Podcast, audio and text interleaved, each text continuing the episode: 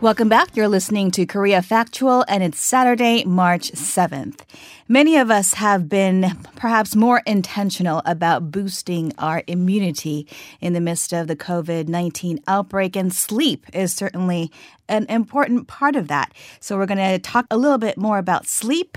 And on that discussion, I am pleased to welcome Michael Perlis. He's the Associate Professor of Psychology in the Department of Psychiatry and also the Director of the Behavioral Sleep Medicine Program at the University of Pennsylvania. Thank you so much for joining us. Oh, you're quite welcome. So, Professor Perlis, uh, before we get into deeply about sleep, could you explain to us what exactly sleep is and what its role is in boosting our immunity? Yeah, I have to say that's less of an area of expertise in terms of immunity, but I'll do my best. It's remarkable that something that is characteristic of a hundred percent of humanity is something that, if you stop and think about it, is a little hard to define. So it's odd that every person on this planet engages in this particular behavior, and yet, eh, not so easy to define. So I think that's interesting. Now, having said that, my favorite definition of all time was offered or proffered by Dr. Mary Carskadon at Brown University. I don't think any definition has ever improved upon that. So her definition sleep is a reversible state of behavioral quiescence accompanied by perceptual disengagement. Now, say it again and then I'll take it apart. Okay. Um, sleep is a reversible state of behavioral quiescence accompanied by perceptual disengagement. All right, now I think I've got that right, but it certainly is the correct spirit of the definition. But she's saying, at least from a behavioral versus a molecular versus a neurobiological versus a physiological perspective, that sleep can be characterized this way, and it's certainly true. You know, people have a characteristic body position. Usually, you're laying down, and usually you're still.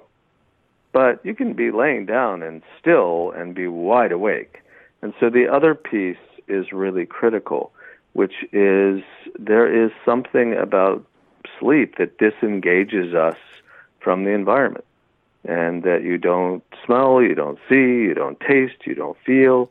It's as if we are withdrawn from the environment in a mandatory way once every 24 hours or thereabouts. And that's remarkable. And I think people need to remember that definition because it bears on lots of issues. I'll give you a simple one and then we'll let this one go.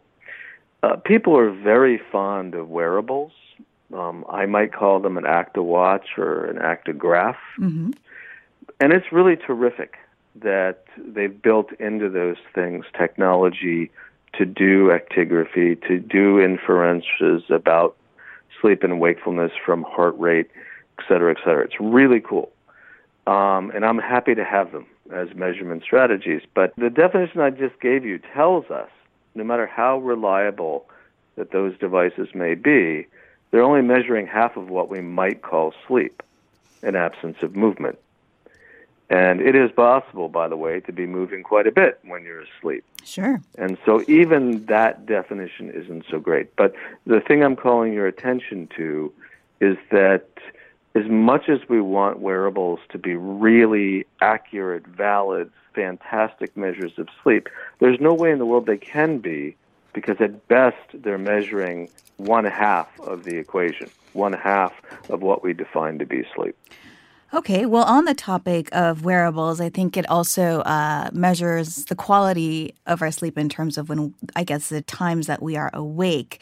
Now, on the question of waking up in the middle of the night, how many times is normal to wake up during our overnight sleep, and why can't we usually remember these episodes? Hmm, you're not meant to. Um, that's another interesting thing about sleep, and it also brought to our attention first by Dr. Mary Carskadon, is that sleep seems to be for want of a better way of saying it, a densely amnestic state. That when you are asleep, you can't form new memory. Now, part of the argument might be you can't form new memories for what you don't experience. So, if sleep is all about perceptual disengagement, so that you're not aware of the world. So, let's say your dog walks into your bedroom and jumps on the bed. If you never perceived that in the first place, you obviously wouldn't remember it. There was nothing to encode. But there's something more than perceptual disengagement. There is a process that seems to literally wipe out memory that might have been formed during that period, even from brief awakenings. Mm. And for that matter, a little while before and after, like mm, two to five minutes. Mm-hmm. And the way you know this is true is every person on this planet has had the experience of having been woken up, let's say, by a partner, and the partner says, Do you love me? And you say, Oh, of course I do. And then you fall back asleep. And the next morning, your loved one says to you, Oh, it was so nice of you last night to answer my question and tell me you loved me. And you look at the person and say, I said that? When did that happen? that's a great example of a couple of things, but one of the things is that for a minute, two, or three before sleep, after sleep, and from awakenings from sleep, it's very unlikely you'll form accessible memory for those events. And so it's not only that sleep disengages you from the world, mm-hmm. but for a brief period before, after, and during, it makes sure that whatever you experienced is erased it's an interesting thing. There's been a lot of science fiction around this particular idea. I don't know if you ever saw the movie Memento, mm-hmm. But the idea of that movie was that sleep literally erases not only episodic memory or events that occurred during the night, but everything the day before. And that certain things were in place to keep that from happening. And in this character in the movie, he didn't have that. So every time he slept, he lost all of his memory. Let's modify our definition and say sleep is a reversible state of behavioral quiescence. Notice she didn't say absence of movement. She said behavioral quiescence accompanied by perceptual disengagement where there is a form of mesograde amnesia that prevents us from remembering irrelevant information from during the sleep period. Okay. And any tips for a good night's sleep for our listeners? The longer you are awake, the better. So if your average day goes from 14 to 18 hours, uh, and you can comfortably do 18 hours or 17 hours or 16 hours, you want to push towards a longer day. It will provide more pressure for sleep.